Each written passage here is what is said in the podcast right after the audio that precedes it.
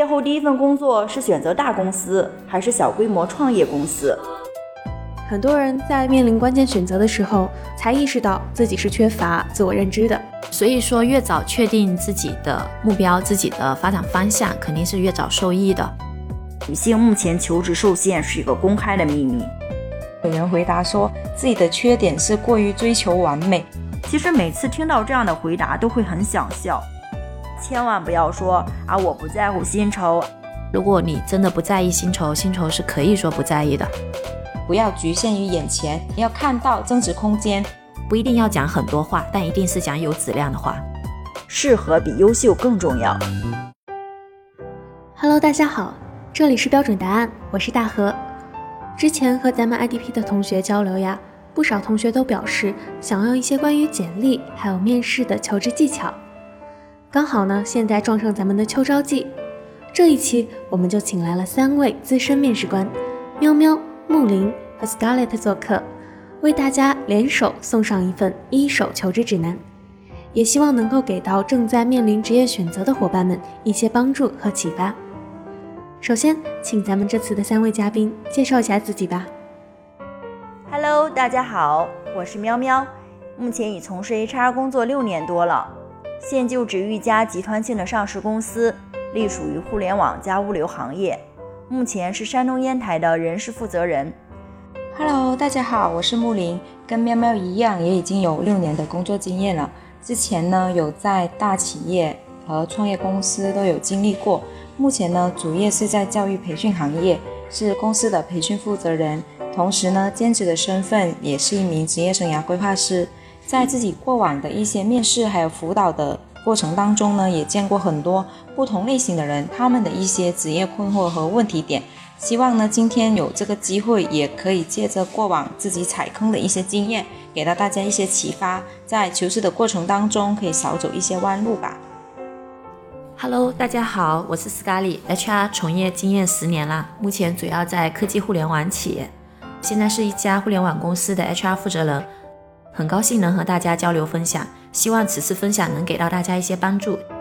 这次咱们来的三位嘉宾也都是阅人无数的资深 HR 了，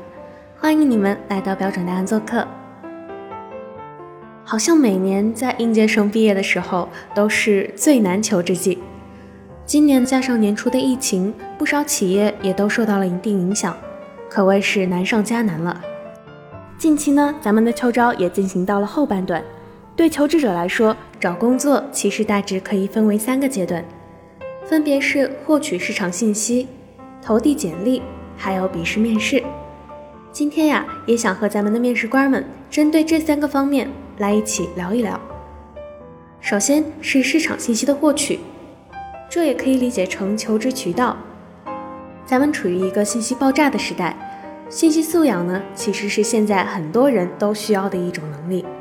我认为这也是在求职过程中非常重要的一种能力，能够拉开不小的差距。好的机会往往是需要自己主动去发现的。我们获取信息其实是有非常多渠道的，但是在茫茫的信息中拿到自己真正需要、真正有效的信息，并且合理的利用，可能就并不是一件容易的事儿了。那么关于市场外部信息的获取，各位有什么看法和建议吗？我觉得对于应届生而言，校园招聘是一定一定要参加的，特别是一些知名企业的宣讲会，参加一下会积累不少面试经验。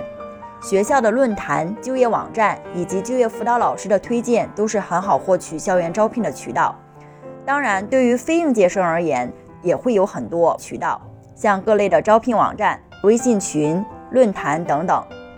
在看任何一份 JD 的时候，我觉得主要关注以下几点的内容。第一呢，就是关于岗位职责，也就是该岗位的主要工作内容是否与自身的需求相匹配。有时候不是能不能胜任，真的是要想清楚自己愿不愿意做。第二点是关于任职资格，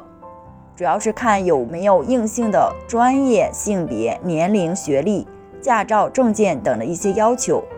第三点呢，就是关于工作性质。观察一下是否需要加班，是否需要频繁应酬等等。当然，第四点，距离和通勤时间对于长久考虑而言也是非常重要的。喵喵老师呢，刚才给大家提供的一个渠道已经非常全面了呢。然后我们除了学校的招聘信息呢，那应届生还有一些不错的线上平台，大家也是可以选择的。比如说应届生求职网、刺猬实习等等。那这些呢是一些新的一个平台，大家呢也可以去做一下尝试。如果是社招方面的话呢，一些基础性的岗位我们可以考虑 Boss 直聘啊，还有拉勾网。如果说想待遇高一些，然后职位稍微好一点的呢，那就可以考虑一下猎聘网。当然，如果说你心里有比较明确的心仪的企业呢，那也可以直接在企业的官方网站或者是官方微博上去得到一些信息。关于信息的来源，前面两位老师已经分享很多啦，我这里就不做补充了。我以自己毕业不久时找工作的一些思路来给大家做一些简单的分享吧，希望能够对大家有一些帮助。第一个，如果你是第一次找工作，那么可能你需要去明确自己喜欢什么、擅长什么，以及对什么感兴趣，期待获得什么样的收入，而且自己又愿意为之付出多少的努力。如果不是第一次，那就按自己的职业规划走即可。那第二个，我们要去做的是行业了解。看下各个行业它整体的一个发展情况，它的收入水平，招聘的职位是什么？然后基于第一点，我们做对于自己的了解的情况，看看我们竞聘什么样的岗位是相对比较合适的。那第三呢，就是基于我们之前了解的行业和岗位，那我们要找对应的公司投递。投递的公司，我一般建议职场小白第一梯队是做行业民企。那第二梯队的话，可能是至少几百人的规模，然后公司的资金实力，包括工作氛围都还相对不错的企业。第三梯队的话，可能就是文化氛围各方面相对还可以，看着也挺靠谱的这样的一些小的创业公司啊。那为什么会是这样的一个建议？就是因为职场小白通常对于公司的筛选来讲，他不会说。很明确、很清晰。其实你们可能是没有办法非常好的去判断的。那这样的话，那直接以行业内的一个排名，你们可以去收排行榜之类的来去判断。我觉得相对来讲可能会更好一些。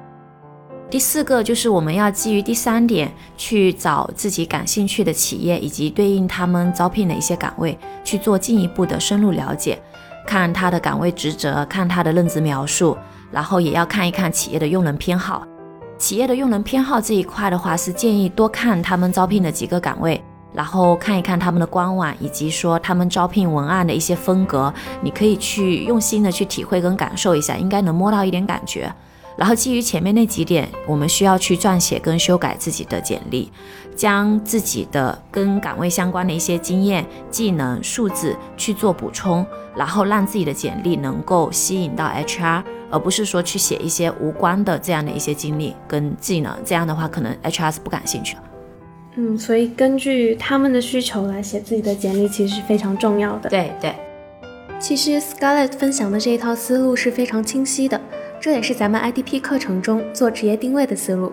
首先从自身出发，自我认知加上环境认知，锚定好方向，制定好计划，再展开下一步的行动。另外呢，我想再补充两点哦。一个呢是关于公司的一个评估。那刚才我们 Scarlett 老师也已经说到，我们可以按照行业的排名来看。这种方式呢，对于职场小白来说呢，可以说是比较便捷的一个判断方式。但是呢，在这里要提醒大家的一点哈，就是好平台呢，并不等于是大公司。如果是一些有潜力的公司和岗位呢，其实也可以是一种比较不错的选择。大家呢可以参考一下，看看。这个公司近三年来的一些发展动态啊，还有它的一个发展趋势，可以用这个角度去便于自己做出一个判断。第二点呢，就是关于岗位的薪酬问题，我们呢要把眼光放长远一点，不要局限于眼前。我们要看到这个岗位的一些增值空间，比如说它是不是公司的一个核心岗位，还有呢，我们是否会有调薪的机会等等的这些因素。这一点我非常赞同木林老师的观点。事实上，对于应届生而言，一直有一个问题，就是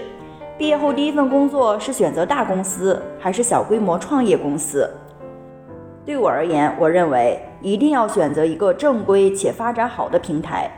这其实无关乎大公司还是小公司的问题。一个正规且发展好的平台，对前期自身职业素养的提升是尤为重要的。一些好的经营管理模式以及企业文化氛围，都可能会影响到整个职业生涯。还有一点需要提醒一下，小规模创业公司前期的工作量是巨大的，一般团队氛围呢都相对来说很不错，当然成就感也就比较容易满足。如果自己没有足够的判断力的话，第一份工作选择，我觉得知名企业是最保险的选择。还有一个问题想问一下大家，因为之前我也访谈过不少的应届生，大家在毕业找工作的时候呢，往往会发现，如果按照自己的专业方向找工作，一是不太确定到底有哪些就业方向，另一方面呢，如果被专业框住，就业方向就会很窄。所以想问一下，从用人方的角度来看，专业方向和岗位匹配是非常重要的吗？跨专业找工作又应该注意些什么呢？这个问题我说一下我这边的看法。我觉得专业方向和岗位匹配相关性不是特别大，除非是一些专业技能要求特别高的一个岗位。比如说电器类的、机械类的、研发类的，可能对一些专业性的要求特别高。但是对于一些通用职能性的，包括管理的一些岗位而言，专业其实是不设限的。这些岗位所谓的一些专业技能，其实也是可以在短时间内得到快速提升的。主要还是要看自己的通用能力，也就是所谓的可迁移能力，是否能够符合岗位的一个预期。我觉得这一点还是非常关键的。当然，不管是跨专业找工作还是本专业找工作，岗位所必须的通用能力与自身的匹配度还是非常非常重要的。找到这个契合点很关键。招聘招的其实就是最适合岗位要求的人，有时候真的不是最优秀的人。我始终认为，适合比优秀更重要。嗯，没错，我们可以从能力的一个。呃，三合来看一下，我们把能力可以分成知识、技能还有才干三个方向，对吧？那如果说我们的学习能力不算太差的话呢，那我相信我们每个人在短时间之内去获取一些知识，这方面是没有问题的。而岗位的一些技能呢，有一些是可以迁移的，比如说我们的沟通能力，还有我们的写作能力，那这些呢都是属于一些可以迁移的通用技能。就算行业不一样了，但是你底层的一个逻辑和原理是相似的，所以我们更看重的呢是才干的一个部分。那这个呢就涉及到，不知道之前同学们有没有接触到的冰山理论下层的一个品质，包括说你的一个性格啊，还有思维，还有品质等等，这个呢是一个人的一个潜力所在。木林和猫猫老师已经给了大家很多跨专业求职的建议了，我就不做赘述了。那对于我个人而言的话，我比较喜欢就业方向跟自己专业一致且符合自己兴趣的一些人选，还会更喜欢跨专业考研的硕士生，但我也不会排斥跨专业就业的人。为什么会偏好这两类人选呢？呃，因为从企业用人的角度来说，只要你的技能、知识、经验、素质是匹配岗位要求的话，那么就是就证明你是具备这个岗位的胜任能力的，那就可以录用，对吧？那至于我用人偏好的话，是因为我觉得一个人在上大学之前就很清楚自己想学什么专业，做什么事情，那么说明他对自己的了解很深，目标也非常的清晰，这对他的成长帮助是非常大的，因为他在上大学之前就已经在朝着自己的目标在努力了。然后四年的大学的专业学习也会让他比其他的人选具备更扎实的知识基础，甚至是实践经验。确实。年纪轻轻就明确自己方向的人，的确是非常难得的。我自己在 IDP 这边接触到的学生群体以及职场小白群体，也都是大部分还不清楚自己喜欢什么，对什么感兴趣，适合做什么。也很少碰到有人说，我就真的非常笃定，我要做我这个专业的事情，我非常喜欢我的专业。很多人在面临关键选择的时候，才意识到自己是缺乏自我认知的。嗯。对，呃，所以说越早确定自己的目标、自己的发展方向，肯定是越早受益的。那跨专业考研，我喜欢的原因，则是因为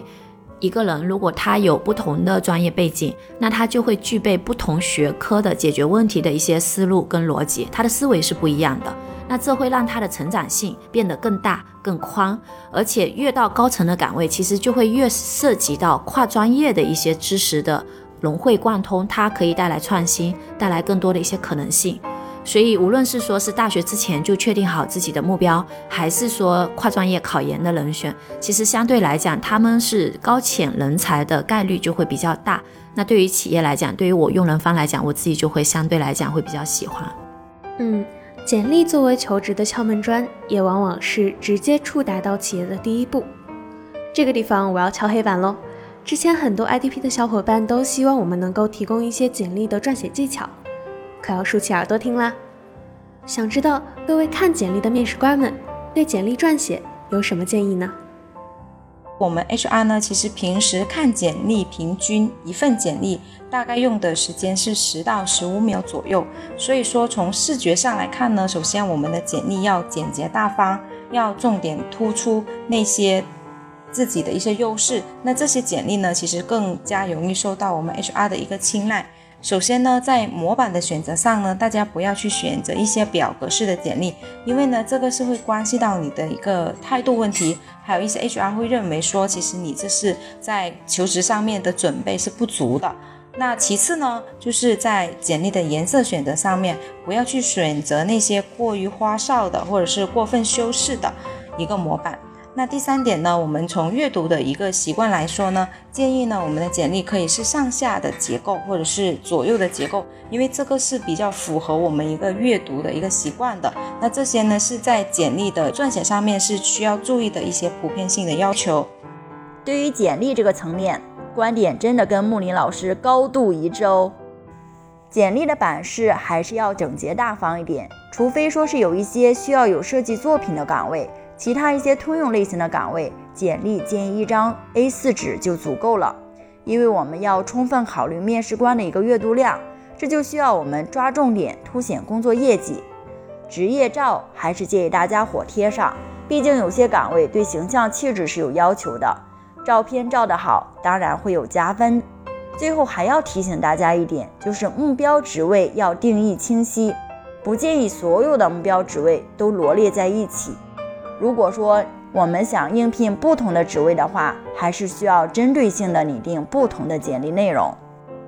呃，前面猫猫跟木林老师说了很多了，那我这边就来说一说，看我在 HR 这个角度，我是如何会去看社招的简历的。相信这一块你们反向去倒推，也就知道简历当中最重要的是什么啊。我看一份简历，首先我会看他近两份履历的工作内容、工作时长以及业绩的情况是否会符合我的期待。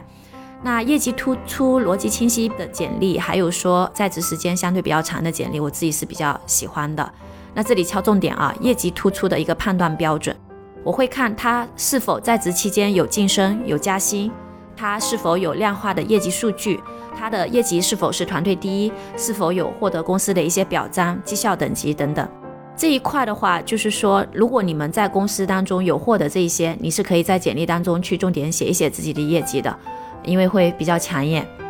然后呃，对于一个人来讲，他能够相对比较长期稳定在同一家企业，那肯定都还是相对比较好的。为什么呢？因为你在一家企业，你要工作那么长时间，获得晋升、获得加薪、获得团队第一，你是要在企业内突破很多的，克服很多的困难，解决很多的问题。那在这个过程当中，其实你的成长性是非常大的。那相对而言，可能连续一两年每次跳槽都是几个月一跳、几个月一跳的了，那可能我作为 HR 来讲，我会觉得，那他是不是说可能？一没找准自己的就业方向，二那可能他在企业当中他碰到问题了，他就退缩了，他就离开了，再或者说是一些其他的可能，会有非常多的不确定的东西在那里，那他肯定是不会是我的优选项，而是我的次选项。嗯，其实我们共创计划第一周的时候做的主题就是你有过哪些放弃的念头吗？不少同学也都梳理了自己过往的工作经历，会发现很多人遇到困难或者说。遇到不知道该怎么解决的事情的时候，第一反应就是我要换个环境，我通过放弃，我通过跳槽来解决问题。但往往他们很少从自身出发去考虑问题。那个时候你去改变环境，不一定就能把问题解决了，只是在逃避问题而已。对，因为本身解决问题的这个过程，就是我们个人能力提提升跟成长最重要的一个环节。当我们每当面临问题，我们都去逃避，那也就是我们放弃了成长的机会。通常我很喜欢说的一句话是：难走的路都是上坡路。当你走得很顺的时候，那说明你可能是在走下坡路，在舒适圈里的。所以这个点上是需要重点去注意的。那刚刚讲的是看简历，我第一个会看的啊。第二个我会看的可能就是看一些基本的硬性条件了。第一条是最重要的，第二条硬性条件就是一些学历啊、专业啊、过往经验、工作年限、薪酬期待等等，是不是跟我们的岗位相匹配？那这一块的话，对于我来讲，如果你第一点业绩非常的突出，那我可能这里面的一些条件我是可以适当放宽的，呃，不一定会卡那么严，因为优秀的人选是可以给优待的。对，那第三个我会看自我评价。看自我评价，我主要是想看他的自我评价里面是不是有我感兴趣的，跟我的企业文化、跟我公司的用人偏好有相匹配的一些内容。比如说我这个岗位要求抗压力很强，那你对自己的评价有没有抗压力很强？我要求很强的沟通能力，那你有没有对自我评价有很强的沟通能力？它也是有一定的参考意义的。对，所以其实在这个地方又一次说明了，你简历上面写的东西一定要针对岗位描述来，一定要。根据公司的胃口来定，对，当然也会有一点啊，就是不能太脱离实际啊。我肯定会去追问为什么你会觉得自己沟通能力很强，有没有案例的？所以，呃，这个就是一个很好的点吧。然后，因为对职场小白这里，我觉得可能还会有一个坑，就是大家还蛮喜欢去把自己的简历搞得很漂亮啊，或者怎么样的。那对于我这个用人方来讲，其实非设计类的简历，我不会太在意排版它是不是非常的漂亮。我主要在意它的排版是不是很清晰，是不是能让我一眼就看到我想要看到的东西。然后其实很特殊的排版会让我看起来有一点点吃力的，所以反倒我自己从我的角度出发，个人喜好而言，我像智联、无忧猎聘这些人才网站上的一些简历模板，我觉得就还挺好的。一个是我天天看，我已经看习惯了它这个模板的格式跟套路，我看起来非常的省时间。然后第二个的话，它里面该有的内容、重点内容，其实它都展现了的。如果说你们有时间去倒腾自己的简历漂亮不漂亮，那我觉得还是可以花更多的时间去研究一下自己的简历内容应该如何去撰写。我觉得这个可能是更有价值的。嗯，所以内容还是要大于形式的。对，在喵喵和木林这里，高分简历又长什么样呢？那在我来说呢，去评定高分简历的一个要求，首先呢，我们就要满足刚刚前面说到的一个对简历的普遍的要求。其次呢，如果想要变成高分的简历呢，我们就需要注意几个原则，就是包括定制化、数据化还有结果化三点。所谓的定制化，指的就是我们的一份简历是要针对你所求职的那个目标岗位去写的。而不是说是一份简历，我们去海投多个岗位或者是多个公司，那这样子呢就没有做到定制化。第二点呢就是数量化，数量化呢就是说你其中简历里面说到的一些经历是需要数据的一些支撑的，比方说你的业绩提升了多少，或者是提高了多少的比例，那这些就是数据化的一个显示。第三点呢就是结果化，结果化呢就是说你所做的一些事情的产出呢要。呈现出来结果最好呢，就可以做到可视化，那这个就是最好的一种情况。嗯，没错，格式整洁、有明确量化的业绩表现或结果产出的简历，我会优先选出。为什么呢？因为从简历当中能够清晰的看到与岗位的一个匹配度，或者说是相关能力的一个业绩方面的一个论证，这一点还是非常值得大家伙学习的。那补充一下，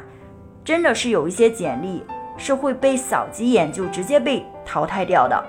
比如说求职意向不是特别明确，自己都不知道自己想要做什么；再者就是过于频繁的工作经历，几个月就更换一次工作，甚至有更离谱的一点呢，就是张贴一些艺术照片或者动物的一些照片。那当然，如果说简历之中有明显逻辑错误的话，会被优先 pass 掉。还有一些同学可能会担心自己并没有多少丰富的实习经历，那简历上面写什么比较好呢？如果是对工作经验并不丰富的职场小白，HR 们通常会看重什么样的内容呢？有时候实习经历不丰富，一样可以找到一份好工作，关键是自己的简历是否出彩。对于没有工作经验的职场小白来说的话，我们在筛选简历的时候，主要会从以下几点进行考虑。第一个呢，就是自身有没有在班级、院级或校级相关社团的一个任职经历，如果有，甚至说从事过相关管理职位的话，肯定会有加分的。那么第二点呢，实习经历还是需要有一点的，这就需要大家有超前的一个意识，因为好的实习经历确实会加分。但是如果只是一些不出彩或者说体力性的实习或兼职经历的话，建议大家一笔带过就可以了。第三点呢，我们也会比较看重成绩绩点的一个排名，一般越靠前，优势就会越明显。当然，如果说你在校期间获得一些奖学金或者荣誉类呢，也会有加分的。最后一点也是最关键的一点。如果说你有幸能够得到学校或院系老师的点名推荐，那基本上就可以顺利进入面试环节了。对于职场的小白来说呢，那我这边去筛选简历呢，会重点去看一些关键点。首先，第一个是你的学历还有专业跟这个岗位的一个匹配性。第二点呢，就是你过往的一些，比如说学校的经历啊，包括说社团啊，还有学生工作等等。那从这些方面呢，去考核你的一些通用能力，看看是怎么样子的，然后是否未来会有培养的一个价值还有潜力。第三点呢，我会看一些加分项，那比如说之前有没有获得过一些荣誉啊，比如说某某称号啊，或者是一些。特别突出的一些奖励，或者是你某方面一些突出的技能水平到底是怎么样子的？那我会着重看这几个关键点。呃，前面喵喵和木林老师已经分享了职场小白简历上的一些关键和要点啊，我这边就补充说明一下关于应届生他经验或实习经历这一块撰写的一些方法吧。其实，在这一点上，我前面关于招聘渠道来源及信息分享的那部分是比较重要的。就是大家一定要对目标岗位和目标企业以及自己的情况去做分析。那要针对目标岗位的情况来撰写自己的简历，因为大学的生活是非常的丰富多彩的，可能你的经历有非常非常的多，那么你学习内容、学习方向可能也非常非常多。那哪一些才是这个岗位所需要的，对吧？如果说你全部都写上去，那不好意思，可能我看的眼花缭乱的，我也不知道你究竟会什么，不会什么，这么多哪一个是你真正在意跟擅长的，对吧？所以你进行必要的分析，然后把跟这个岗位相匹配的内容再去简历里面去写出来，然后才会吸引到 HR 的兴趣哈。这里有一个核心的逻辑，简历上的内容不是越多越好的，因为每一个人的时间精力都是有限的，简历上的内容太多了，那我作为 HR，我可能就会觉得你是不是还搞不清楚自己要的是什么？那你的时间精力也只有这么多，你做了这么多的事情，是不是每一个可能都不是太深入，不是太精通，不是太好？所以有时候简历上的内容不是越多越好的，一定是跟岗位越匹配越好。那如果对于这个意向岗位本身并没有多少相关的经历，简历应该怎样写呢？呃，如果说你过往的经历没有任何一项跟岗位有关，那大概率应该是说明你的胜任力或者说是你的兴趣点是不在这个岗位方向的。那这个时候你就要思考了，你还要继续坚持做这个行业做这个岗位吗？如果要，那你就要马上开始看书学习，并且想办法自己给自己安排一些相关的事项和任务。来补充这一块的经历，按我的估计的话，大概可能需要一个月的样子。其实并不是很难，就看你自己愿意投入多少，决心跟毅力有多大。那当你补充一块了以后，那你就马上开始投递简历，在投递过程当中不断面试，不断丰富自己，提升自己跟岗位相关的一些能力跟知识。那到了一定的程度，基本上可能也就问题不大了。嗯，没错，求职之前明确求职意向还是非常重要的一点。你要清楚自己的目标，才知道差距在哪里，可以怎样子针对性的去进行能力提升。简历通过筛选后，接下来的环节通常就是笔试和面试了。笔试在校招中出现的频率会高一些。嗯，也想问一下各位面试官，你们所在的公司都设置过哪些类型的笔试题呢？呃，一般专业性要求比较高的岗位的话，会有一些专业方向的笔试，比如像计算机相关的岗位，呃，我们的笔试题可能就会有一些数学题啊、算法题啊，包括一些实操的一些题目。那其他岗位的测试一般就是属于比较通用类的，像一些性格类的测试比较多一点啊。但我也会有遇到说会有去做智商的测试，还有说可能一些文化品质之类的一些测试。嗯，其实讲到这里呢，我也想分享一段我的经历，就是我来封边的时候，也是经历过一次，算是小笔试，因为当时只是一张有十多道题的问卷，就是进行价值观匹配的一个测试了，都是开放式的问题，其中有一题我自己的印象还蛮深刻的，他给出了一些价值观和品质要求进行排序，并阐明理由。我记得当时我排在第一位的是真诚。因为我认为真诚是最高效的沟通方式。后来和面试官聊起来呢，他也是把真诚摆在第一位的，也蛮有意思的。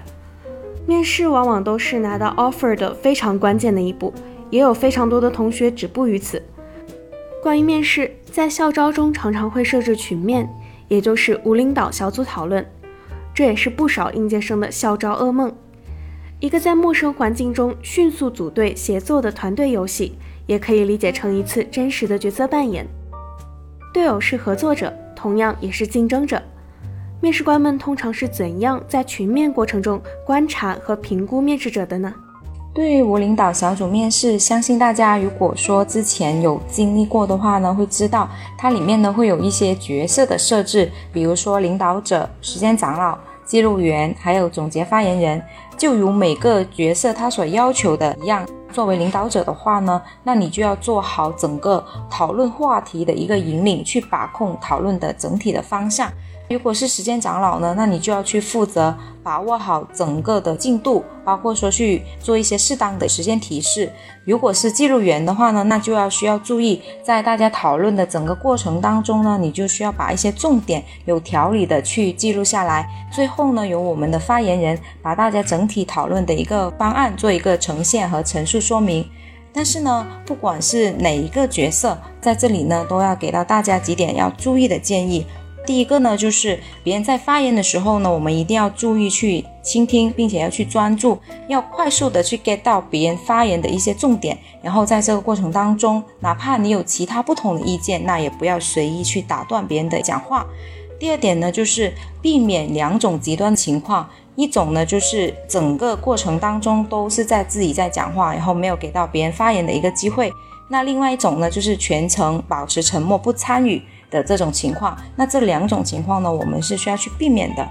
第三点呢，就是我们在发言的时候呢，要说一些有价值的点，然后不要只是简单的去重复前面别人说过的一些话。我们在聊的过程当中呢，也不要去带有一些攻击性的一个语言，尤其是比如说对方的一个观点跟你的团队的观点不一致的时候呢，那我们要懂得去维护团队的一个观点，千万不要去说一些跟你这个团队观点相反的话。第四点呢，就是如果在可以选择的情况下呢，我们在面试的时候，我们优先选择靠近面试官那边的一个位置，并且在有限的时间里面，要快速的去记住跟你同组的队友他们的一些特征或者是姓名，就便于在后面我们讨论发言的过程当中呢，会更加找到更好的一个契合点。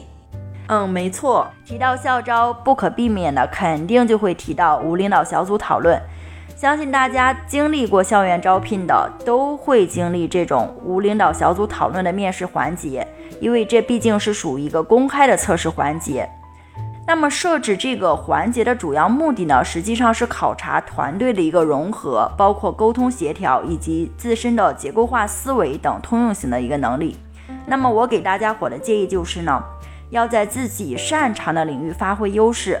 不能过于追求自身价值的一个最大化，同时你也不要孤立队友，正常发挥，保持存在感，就会得到面试者的一个青睐。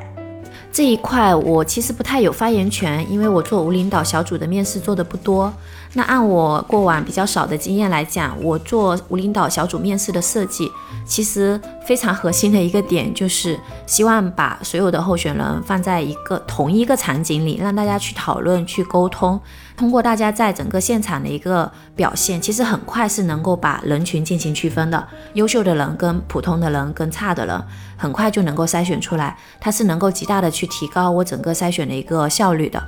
那它整体的一个评分维度的话，其实还是要参考我这个岗位的一个要求。不同的岗位，我的评分维度肯定是不一样的。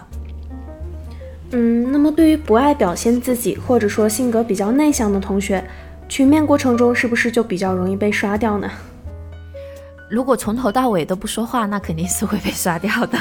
对，但我们俗话是有句话是说人狠话不多嘛，对吧？其实核心还是在于解决问题的逻辑跟思路，以及说你在其中和团队配合，然后过程中表现出来的一些数字面貌。其实这个才是属于整个曲面环节最核心的一个点。不太擅长表达的同学的话，我会建议就是说，你全程务必是要仔细去倾听大家的一些发言。然后要去审题，要去找逻辑，去补漏洞。如果说能够做到自己没讲出的一句话，对于团队来讲都是掷地有声的，甚至还能够引导团队的一些讨论方向，那么其实面试官对你的印象就会非常深。其实你可能就会比较容易去入围，不一定要讲很多话，但一定是讲有质量的话。是的，没错，我就曾经有遇到过这样子的一个同学，他在整个无领导小组面试的过程当中，全程其实他的话是很少的，不多，但是呢，他非常善于去倾听，敏锐的去觉察到团队当中忽略的一些点，然后自己在这个过程当中去做一个补充说明。他通过去补充一些有价值的点，这个表现呢，最后也获得了面试官的一个好感。从这一点当中，我们也可以看得出来，其实虽然说他话不多，但是他全程整个过程他是有去专注去听清别人的一些说话的重点，并且他的一个觉察力是非常敏锐的。嗯，发言多不一定就代表表现出彩，还是要善于觉察和思考，自己把握住发言的机会。全面通过后，就会进入到一对一的单面了。嗯，没错，一对一的单面通常会有一些固定的环节。第一个呢就是自我介绍，这个呢就会建立起对候选人的第一印象，还是非常关键的。因为很多面试官都是被临时抓包面试，候选人在介绍的时候，实际上也是面试官了解简历的时候。这一环节主要了解候选人的背景信息，包含年龄、学历、家庭背景、婚育情况以及简单的工作情况。我们主要考察的是基础的沟通能力。第二个呢，就是关于工作细节这一方面，一般会刨根问底的问，会了解候选人的工作平台、主要业绩、承担的角色有没有工作失误等等。一般而言，这部分问的都会比较细，主要考察的是候选人的逻辑思维能力、沟通表达能力以及验证与岗位的匹配度等等。第三点呢，主要是看一下自我评价是否中肯。验证前期的沟通结果，还会有离职原因，考察其与前东家的关系，以及最后总会谈到薪酬，比较岗位设定薪酬与面试者的薪酬差异。这个呢，就是大体的一个流程。嗯，喵喵有提到，通常自我介绍是面试官获取候选人背景信息的首要来源。这里其实我想问一个热点问题，就是关于性别在求职中的影响。对于 HR 来说，招聘女性的时候，是不是会刻意留意一下求职者的情感状况和婚育状况呢？不同情况又会做哪些考量？咱们今天这三位还都是女性 HR，你们又是怎样看待求职中的性别歧视呢？聊到这个话题，其实多多少少会有一点沉重。女性目前求职受限是一个公开的秘密。同等工作能力而言的话，男士肯定更受欢迎。当然，这跟地域还是有很大关系的。在大城市，可能对女性相对友好一些，但是像烟台这种小城市，性别、年龄歧视就会很明显。当然，这也不是说女性就没有机会，前提是你要足够优秀。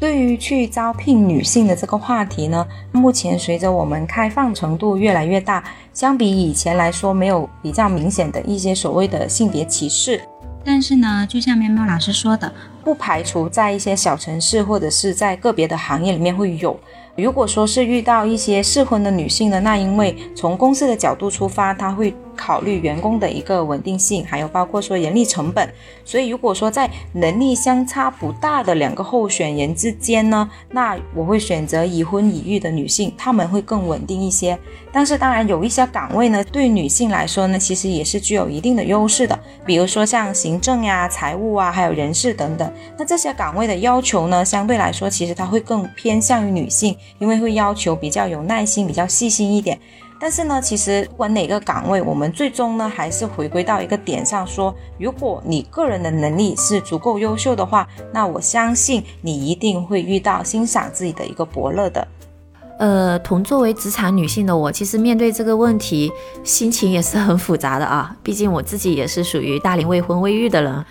那对于这个问题的话，感情上肯定是很难接受的，但从理性上来讲，我是觉得能够理解跟接受的。因为一家企业的经营，它肯定是倾向于能够去找稳定为企业工作贡献的员工的。那女性一旦婚育，就意味着企业的成本增加，因为我孕期你不工作，我也得给你付费嘛，对吧？但更麻烦的其实还是说，整个公司工作的进度会受到影响，继而可能会影响到企业经营、企业的经营和企业的业绩。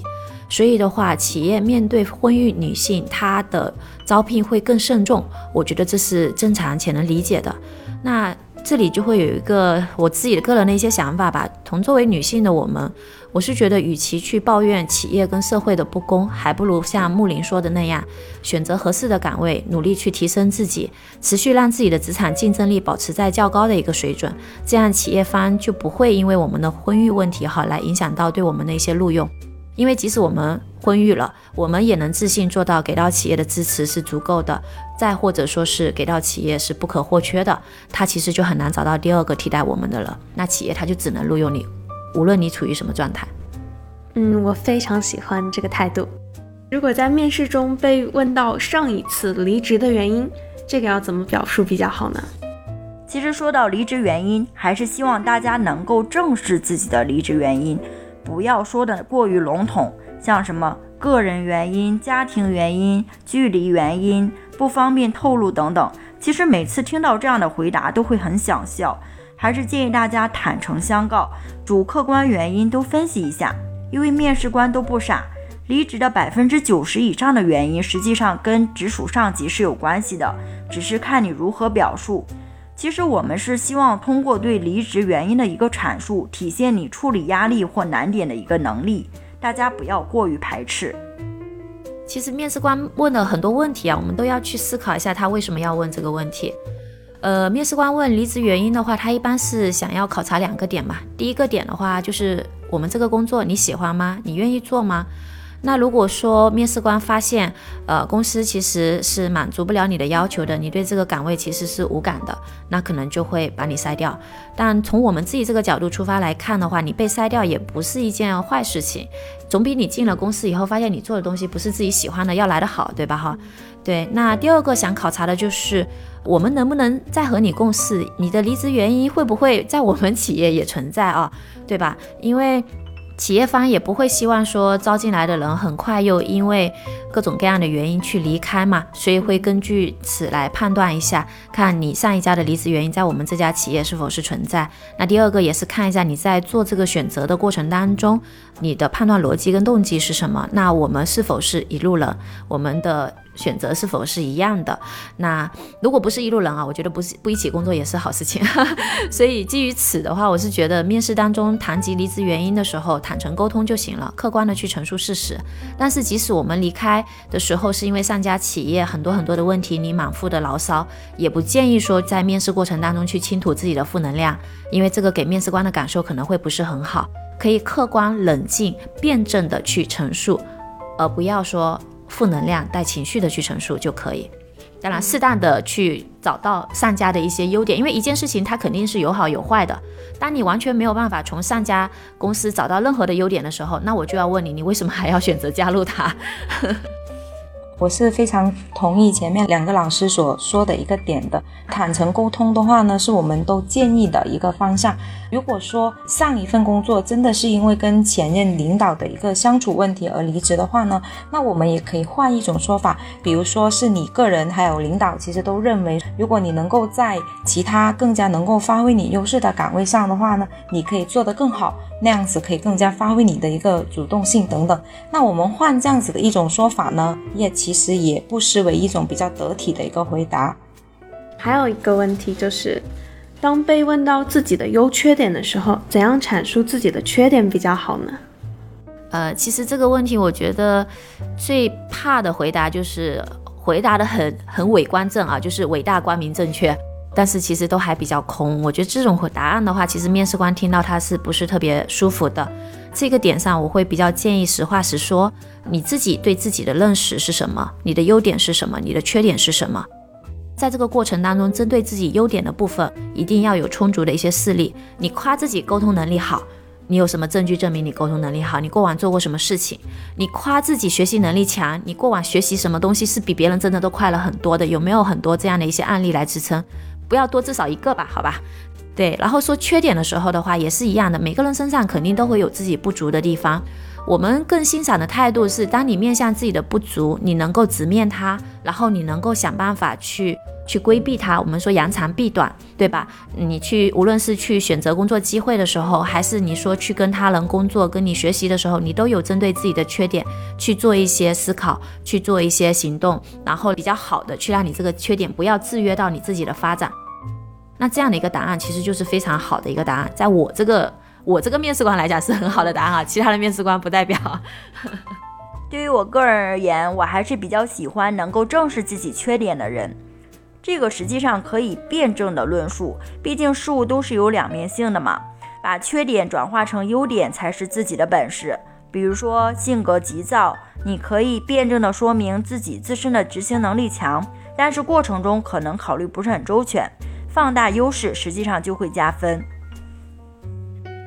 哈，关于这个问题呢，我曾经听过，在面试的过程当中，有人回答说自己的缺点是过于追求完美。那提到这个点呢，相信大家在我们的一些面经里面也会有提到。但其实你看过的，其实 HR 也是知道的。所以说，在面对这个问题的时候呢，还是建议说，我们可以采用实事求是的方式。呃，我们每个人其实都有自身的一个局限性，这是可以理解的。但是呢，我们可以做的是，我们在提到自己缺点的时候呢，去强调它积极的一面。比如说，你的缺点可能是说不喜欢被过多的去管理，对吧？那你可以理解成说，因为你这个人是更加喜欢去主动发现一些问题的。或者是说你在知道了自己的一些缺点之后，你用了什么方式去努力的改进，去提升自己的这个缺点，希望自己可以不断的去完善，可以变得更好。如果从这个方面去回答积极的一面的话呢，是比较好的一个方法。嗯，有时候面试的时候会问到一些，其实对于学生来说，对于职场小白来说是非常宏观、非常有深度的管理层或者战略层的问题。比如说，在公司应该搭建怎样的管理体系，或者说下一步应该收购什么公司，发展新的什么产品线，这种问题，公司问这类问题的意图是什么呢？对于这个问题，其实你的答案正确与否并不重要。我们主要考察的是看一下你有无做事的一个思路，逻辑性如何，是否具备管理者的一个思维。再者就是考察抗压能力。很多人听到这种问题可能就会慌，思路会散。那么快速的理清楚逻辑，顺畅的作答，其实都是会加分的。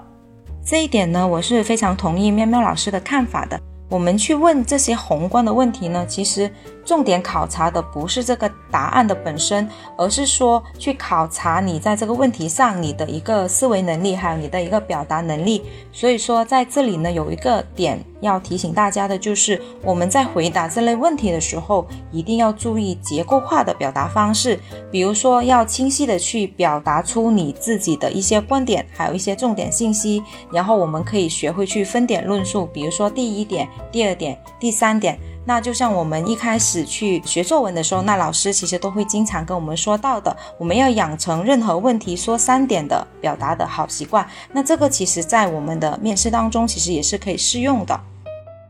啊，其实我自己是从来没有去问应届生这一类的问题的啊。面试的时候，我们无论回答什么问题，就一定要注意自己的逻辑性跟条理性。你逻辑性跟条理性充足，能够自圆其说，能够把这个话题去圆上，其实就是一个比较好的答案。因为对于一个企业来讲，它这么大的一个问题，它不可能说是靠你一个实习生跟应届生的思路来去判断的，对吧？那所以你只要能自圆其说，你只要能把你的逻辑讲清楚、讲明白，能够让面试官 get 到你的意思，我觉得这个问题回答的就挺好的了。嗯，到了面试的末尾，通常就是候选人来问面试官问题了。这个时候就避免不了薪酬这个问题。嗯，要怎样子和面试官谈薪酬比较合适？自己的目标薪资可以参照哪些标准去进行设置呢？经过了前面的铺垫，对于薪酬这个模块，千万不要说啊，我不在乎薪酬，按照公司相关薪酬标准执行就好了。这实际上这种说辞听起来就会很假。你认为自身能够给公司创造多大的价值？结合 JD 中设定的薪酬宽带，说出自己的期望值。我们不盲目开价，也不过于卑微，有理有据，你就会谈成自己的一个期望值。我觉得这就是薪酬谈判的一个基础的准则。呃，这个点上，我觉得喵喵老师的建议就挺好的。那我就做一点补充吧。其实对于实习生和应届生来说，如果你真的不在意薪酬，薪酬是可以说不在意的。因为我自己用人的时候，我觉得对于实习生、应届生来讲，他应该更在意的就是这家企业能给他带来的一个成长跟帮助是什么。尤其是实习生，如果实习生跟我很在意薪酬这件事情，会让我觉得没有那么的舒服，因为我会觉得他对自我的成长关注太少了。在实习生的阶段，你去在意薪酬，而不是在意自己的成长，那我会觉得他的眼光。跟成长性其实是有一定的局限性的，所以我可能就不会特别的喜欢。嗯，其实刚刚毕业的时候，也是我们正式的踏入社会，以一个完完全全的成年人对自己负责的态度，开始自己生活的起点。走出了象牙塔，就意味着要承担更多对自己的责任，并且开启了一段全新的旅程。由于缺乏社会经验和实践经验，大部分刚刚进入社会的学生，其实老实说。能够创造的价值是非常有限的，嗯，所以第一份工作的话，我也是认为成长性和发展前景是应该摆在薪酬前面首要去考虑的，并不是说我们出了学校进入社会就是不再学习了，恰巧这个时候正是你去主动学习的一个很好的起点。嗯，没错。两位老师前面也说了关于薪酬问题的一个建议，我也是很认同的。那薪酬呢，是我们考虑要不要去接受一份 offer 其中一个很重要的因素。在这里呢，可以再给大家补充的一点就是说，如果你对你的薪酬水平拿捏不准的话呢，你不妨可以结合自身的一个工作经验和能力去了解一下市场价。最简单的方式呢，就是可以上一些招聘网站去找出相同的岗位，它的一个薪酬范围，那可以作为你自己的一个参考。同时呢，薪酬其实它也是一个去体现你职场交换价值的一个很重要的点。当然，如果说你在一份工作当中，你除了薪酬以外，你更在乎其他因素的话呢，那你也可以在面试的过程当中去说出你自己的一个期待，可以作为一个补充说明。毕竟面试呢，它是一个双向选择的过程嘛，所以你也可以去说出自己对一份工作的一个期待，看看对方企业是否可以满足。嗯，关于面试，其实网上有蛮多像话术啊，或者套路，还有一些鸡汤文，比如说地上掉个纸团，要不要捡起来？也会有一些讨论蛮热烈的，就是一些公司有那些比较刁钻的问题，大家会在那里讨论有没有某一个比较完美的滴水不漏的答案。关于这些的话，你们是怎样看待的呢？那在面试中设置这种问题又是为了什么呢？呃，首先第一个哈，企业设置它的每一个面试环节肯定都是有它的目的的，不同的岗位，不同的设计。肯定都是有不同，它背后的一个逻辑，所以单纯只是说这样来讲，我没有办法很好的去告诉你们它的目的跟问题是什么。但总体而言的话，在面试整个设计的一个过程当中，其实对于企业来讲，核心还是想要筛选他匹配的人选，他在意的一些文化跟在意的一些数字。如果说在这个过程当中，真的是因为自己的数字也好，自己的能力也好不足，然后导致自己没有匹配上。我觉得其实这未尝不是一件好事情，因为一般会去设计这一些比较刁钻的一些问题，或者说是一些奇奇怪怪的设计环节吧，那就证明企业它在这一点上是非常非常在意跟看重的，他才会愿意花这么多的时间去做这件事情。那如果刚好在这一点上是你很缺的，你即使进入了这家公司，也就意味着你在这家公司其实成长性不见得是很好的，因为你不是他最匹配的人选。对，当然我们可以去争取这个机会，这是肯定没有问题的。但同时，我也是想说，其实真的丢失了，也不见得是可惜的。我们找工作更多的还是要找匹配度嘛，不单单是企业去找匹配的人选，其实我们自己也要去找匹配的岗位跟匹配的人公司工作，因为只有这样，对我们自己个人的成长才是最有价值跟帮助的。我觉得保持一颗平常心还是非常重要的。我们只要做到不骄不躁、不卑不亢，应对如流就可以了。其实并不是每一个公司都会设置那么刁钻的问题。当然，结束的时候将座椅推回原位的基础礼仪还是需要注意的。哈哈，在这个问题上呢，其实我是没有设置过这样子的类似的问题哈。但是呢，我有过一个经历，就是我在一次面试当中，我曾经问过求职者一个问题，就是他刚才走过来的路上有没有留意到隔壁公司叫什么名字？那个面试呢，是因为当时的岗位他是面试的是行政，我是希望通过这个问题去考察这个求职者的一个观察力，因为观察力呢，在行政的岗位上呢，它是一个很重要的能力数字。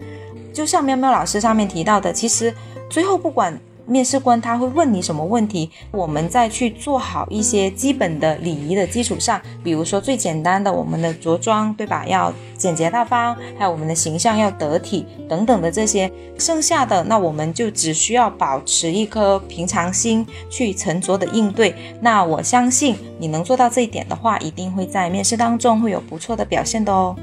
嗯，没错。通常如果到最后拿到 offer 了，其实有一些。有一些同学又会还挺瞻前顾后的，觉得拿到这份 offer 可能下一份说不定我面下一个可能会更好，自己还没有确定要不要入职，打算继续观望。但是这个时候往往企业又会催促，说要尽快的签合同入职。这种情况下怎样去处理比较好呢？如果自己的内心还有顾虑的话，建议不要立即答复，可采用一些迂回战术，委婉的拖延一下。消除顾虑后再选择入职，否则可能会埋下离职的一个隐患。这个类似的问题呢，刚好前几天也有一个师妹曾经问过我，就像喵喵老师说的。这个时候呢，其实我们可以用一些委婉的战术去回复对方，不要因为着急而草率的去做决定。那毕竟我们选择一份工作呢，更加考虑的是自己长期的一个发展，而不是短期的一个将就。如果说你心目当中有顾虑，要想清楚的话呢，那建议还是要花一点时间去考虑清楚，去消除你的一个顾虑。否则一旦说你选择了一份自己无法投入的工作的话呢，那最后的一个结果。那只会浪费彼此的时间还有成本。呃，我觉得要看吧。第一个，自己要先去判断为什么会对这个 offer 犹豫。呃，是对这家公司的前景，对这家公司的岗位，对这家公司的领导，还是对这家公司的薪酬你是不满意的？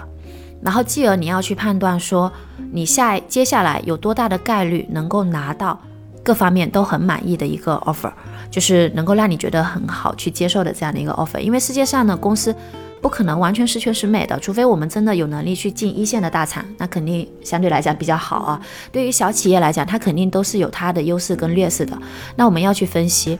分析完以后，你一定要找到自己最在意的那几个，你觉得这几个 OK 了，这个 offer 你就是可以接了。那在这种前提条件下，你是对自己的判断其实是非常清楚。那基于非常清楚的一个逻辑下，你在碰到这个问题的时候，你犹豫的原因你就找到了，找到了以后，那你就要看这个 offer 丢了，你可惜不可惜？如果你觉得很可惜，那就说明其实可能它还是有可接的空间的。那在这个时候，我一般就会建议说，呃，你可能要去跟 HR 商量，说你这边还需要去考虑，需要考虑的话，你可以把你的顾虑告诉他。就是当你对这个分析很清楚的时候，你可以把你的顾虑告诉他，那他可能会再进一步的去给你做解释、做说明、做分析，然后你自己也可以借此进一步的去判断这个 offer 适不适合你。然后第二个的话，你就要跟 HR 去达成一致。他能接受你多久答复他？这是一个可以沟通的过程，不是说 HR 说多久就是多久的。你告诉他你有顾虑，你需要考虑，你大概需要三天、五天、八天多长的时间来去给到他回复。这个时间是自己可以去可以去争取的。那他同意的话，那就证明他是会愿意等你的。但他如果没有同意，他给了你一个时间期限，那你可能就要在那个时间期限之内去回复他。通常来讲，我们是不太建议说。呃，自己接了很多个 offer，结果又都不去的这种状态，因为这个其实是有一点点不太负责任了啦。但偶尔说你确实出现了个别特殊的情况，我也遇到过一些人选，可能因为他最中意的那家公司面试流程真的超级无敌长，都等他入职一个月了，他才接到那家公司的 offer。那这种情况他可能会出现的就是他入职一个月他就离职。呃，我是碰到过哈一些这样的 case 的。所以说，如果说你有情况，你坦诚去跟 HR 沟通吧，可能会损失掉一些机会，但是可能也会让 HR 对你印象还挺好的。当你损失了这个机会，你再去找这个 HR 的时候，其实他还蛮愿意再次给你机会的，因为觉得你这人靠谱。嗯嗯，对。但如果你随意飞 offer 的话，那你想，比如说你对这个公司你原先还有那么点意思的，然后再想回头的时候，可能就会比较难一点。嗯，真诚还是真的很重要的。这个地方也会涉及到应届生的一个心态问题。我觉得就是我自己在参加校招和社招的时候，我的一个感受上的区别就是，我会觉得社招让我觉得更平等一点，校招的时候你就更加觉得是你在等着被人挑选。自己的感受上不是那么平等，可能就不会那么敢去直接跟 HR 说到自己的需求，觉得存在一定自我设限的问题，你会感觉你没有办法跟他平等的交流，可能就等着他给到你一个 offer，然后他给你指定时间，你要怎么去做，但是没有想到这个是可以去协商去沟通的，可能把这个更加当成一个像是老师发布过来的一个任务一样，其实这个地方确实是有沟通的空间的，嗯。彼此真诚的话，其实也是在为彼此节省时间、提升效率的。对，就关于刚刚大河讲的这个啊，校招生为什么会说在在面试的时候会觉得自己可能相对来讲不是很平等，是因为一般校招都是大批的人选在那里，那企业方他要投入大量的时间精力去做这件事情，所以他在筛选的时候，其实用的漏斗就会比较。大就比如说像曲面的这样的设计，基本上也是在校招当中才会去发生的。那在这个过程当中，我们要确定自己的谈判筹码。就比如说像我刚才讲的，你要去跟公司去协商嘛，所以这个时候你肯定不是很强硬的，你得去问，得去沟通。然后对于 HR 来讲，他多一个 offer 肯定是好事情，你接了他肯定是好事情，接了愿意来他更是好事情，对吧？所以其实是没有关系的，但只是说中间会有一个度。当你说你自己本身对于你自己在这个 offer 里面跟其他人 PK 的这种竞争力不是很强的时候，那你就要稍微注意一下，你不要说给人家拖个十天半个月的。如果你是非常非常的优秀，你有大把的机会可以去选择，那这个时候你要拖个十天半个月，HR 也就冷了，也就接受嘛，因为他很想很想很想要你。但如果你只是比较普通的那一个的话，那他可能就不太有关系，丢了就丢了吧。就是它其实还是涉及到你自己的职场竞争力会有多少，那就意味着你谈判的话语权有多少。嗯，没错，实力决定底气嘛。对对。嗯，那到最后的话，还有什么建议想给现在正在找工作的同学们吗？首先呢，就是要清楚自己的职业定位，因为兴趣才是支撑自己走得更远的恒动力。第二点就是要找准目标公司，看到机会一定要勇于争取。必要的时候推自己一把。第三点就是面试的时候一定要坦诚，千万不要耍小聪明。最后一点也是非常重要的一点就是不要裸辞，千万不要裸辞。呃，其实喵喵也给了大家一些建议啊，我觉得这些建议都还挺好的。我说一下，可能在我我自己在人力资源从业这么多年，整个人才市场发生的一些变化吧。可能我刚刚毕业的时候，我觉得我在招聘的时候，我不会太过去在意一个人他的兴趣跟他的专业跟他从事的岗位是否是一致的。但是等我从业时间越久，随着社会的发展，我会越在意这一点。所以，我为什么在前面的分享的时候，我很多的时候会让大家去分析自己感兴趣的是什么，喜欢的是什么，擅长的是什么？为什么呢？是因为我会觉得，其实随着社会的发展，它分工会越来越细，然后每个人大家的自我个性的追求也会越来越强，精神价值的追求也会越来越强，导致我们现在的年轻一代的人，其实他是很难去接受自己不喜欢的工作的。大部分来讲，都还是想做自己喜欢的事情。他对自己喜欢的事情，他才愿意去持续去投入，然后也才愿意去付出。不喜欢的事情，可能他很难产出很好的一些业绩，这是第一个点。那第二个点的话，就是人对于自己喜欢跟感兴趣的东西，他是愿意付出更多的，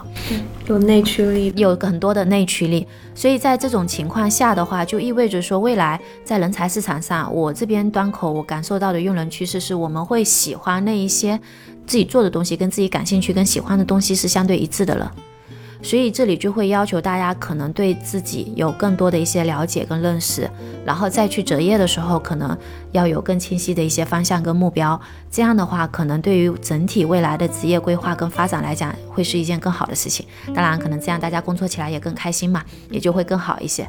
对这整体来说，其实是一个比较理想的工作状态，能够做自己感兴趣的、喜欢的、擅长的事情，并且在这些方向上发挥自己的价值。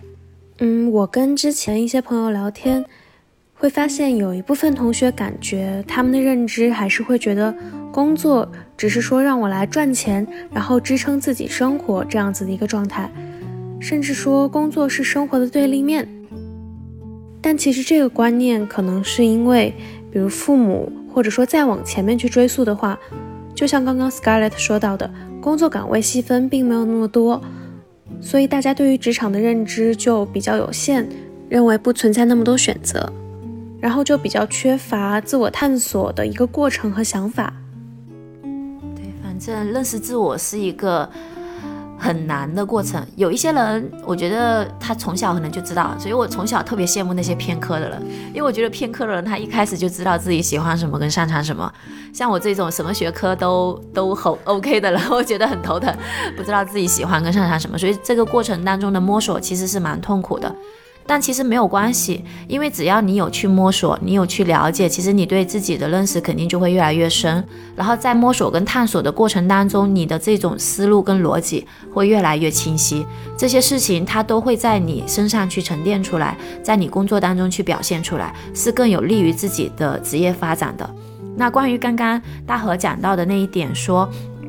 可能觉得工作只是为了赚钱。那我就会回到我 HR 看简历的时候，我关键的一个点了，我要看你的职业业绩。当我们面对的工作其实是自己当一天和尚撞一天钟的心态的时候，其实你很难会想去说要把它做的多么多么的好。那你在职业工作上的业绩产出可能就是比较中庸的，很难出现比较漂亮的业绩。那这样的话，随着你在职场上走的越长时间，就会越平庸。就很难说去做突破。等到三十岁、三十五岁的时候，那你可能要面临的问题就是中年危机了，因为你的。经验，你的能力都是跟普通的一些可能职场初级的人差不多，但是你的年龄、你的经历，对吧？你的收入要求又更高了，年龄也不具备优势了。那这个时候你又没有拿得出抢眼的一些业绩，没有在企业当中成长到一定的高度，那你凭什么在职场上持续的很好的去活下去呢？没错，同阶段的人，实际上大家时间精力都是差不多的，但是当你方向比较明确的时候，你就可以更加聚焦。的把自己时间精力投入到那上面去，自然获得的回报会更多。对，所以像刚刚大河讲的那个例子的话，那他如果说在自己呃从事所在职业的过程当中，呃，他去做了一些其他他自己感兴趣的事情，那未来他把他自己的兴趣发展成了他。可能可以谋生的一个方法跟手段，再或者说他家里经济其实是不愁的，那我觉得可能就还好。但如果说我们自己本身在社会上生存，其实，呃，是需要这些收入的，那我们可能就要更在意一些，因为你没有什么其他的投资的渠道啊，投资的一些能力啊，能够让你在这个社会上活得无忧嘛。那职业收入还是你主要的收入来源，那这个时候你就只能重视它，只能想办法把它做好。如果不是的话，那就没关系了，当我话没说吧。对，其实也看你自己想追求的价值在不在工作中。我也有，对我也有朋友，就是其实，在互联网公司工作了一段时间，然后。辞职回去考公务员了，他他是因为发现，就是他实际上对于互联网公司啊，包括之前在游戏公司工作的经历，他其实都是因为自己看小说、看电视，然后觉得对这些东西很憧憬，好像都是很好玩、很有意思的事情。但后来发现，其实这样的工作强度是自己不喜欢的，自己更加喜欢说有更多属于生活的时间。也没有说想在工作中追求多大的成就，或者说追求多大的价值，所以想清楚之后就继续准备考公务员，把自己生活过得开心一点了。其实这也是你也不能说谁对谁错，这就是看每个人想追求的东西在哪里的问题。对，我们的生涯规划师木林又有什么样的建议呢？在说到建议上面呢，我这边也可以给大家小小的几个建议的。首先，第一个就是我们在找工作之前呢，我们应该要先给自己找方向。那这个是非常关键的一点，你要先考虑清楚你是否要考研。考公务员，还是说选择就业？如果说前面的两个选项你都排除了，而你确定要去选择就业的时候，这个时候你才能够全心去投入到求职面试的过程当中，而去摒弃掉自己其他的一些杂念。那这是第一点。第二点呢，就是我们在给自己的职业需要找定位的时候呢，那不妨简单的问自己三个问题，比如说我喜欢什么，然后我能做什么，还有我做过什么样的准备，可以通过这三个问题呢，去给自己梳理自己的一个职业定位。那第三个小建议呢，就是我们在找工作的过程当中呢，其实我们的目标除了说可以拿到心仪的 offer 之外呢，在面试的过程其实也还有非常多其他的附加价值的，比如说你可以通过一次次这样子的一个面试，可以去积累经验，便于后续可以给自己提供一些借鉴。同时呢，其实在面试的过程当中，通过面试官不断的对你的提问，你对自我也会有一个更清晰的认知，比如说你。会认识到自己身上的优势，还有一些不足的点。所以说，就算在面试当中如果受挫了哈，那希望同学们也不要灰心，然后也不要去消极悲观。我们要看到在这个过程当中，你去收获的一些正向的反馈。那最后一点呢，也是最后送给大家的一句话，就是展现好自己是你的事情，但是呢，录用谁那是别人的事情。我们只要做好自己能控制的，那我相信美好的结果是值得期待的。最后，祝福所有的同学都能够拿到自己心仪的 offer。我发现咱们的三位面试官都提到了，在求职过程中有自己比较明确的方向和目标是很关键的。以及在我们的任何阶段，自我探索、自我觉察都是非常重要的一件事情。它是我们找到自己方向的钥匙。好啦，今天太感谢几位面试官大大宝贵的分享了，也希望这份一手求职指南能够给正在找工作的你一些帮助。希望大家都可以尽力附身，拿到自己心仪的 offer。如果你对我们的节目有什么建议和想法，或者你也想参与我们博客的共创，欢迎留言联系我们，说不定咱们下一期标准答案的嘉宾就是你哦。另外插播一则寻人启事：如果你想要成为大河的同事，机会来喽！封面科技的校招将于十月三十号正式开启，各位想要加入我们的小伙伴们可不要错过啦！受招的小伙伴也同样可以到拉勾网和 Boss 直聘上搜索“封面科技”。获取更多岗位信息，投递简历哦。好了，这就是今天节目的全部内容了，我们下期再会喽，拜拜拜拜。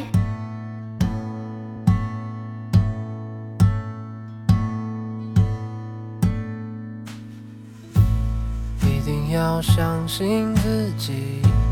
尽管他们不看好。一定要相信自己。定要说服自己，尽管没有人相信。一定要说服自己。今天过去，今天过去，就让我轻轻睡去。睁开了眼，明天会美丽。今天过去。今天过去，疼痛会过去。睁开了眼，明天会美丽。狂风吹了，大雨洒落，拥抱什么？坚持什么？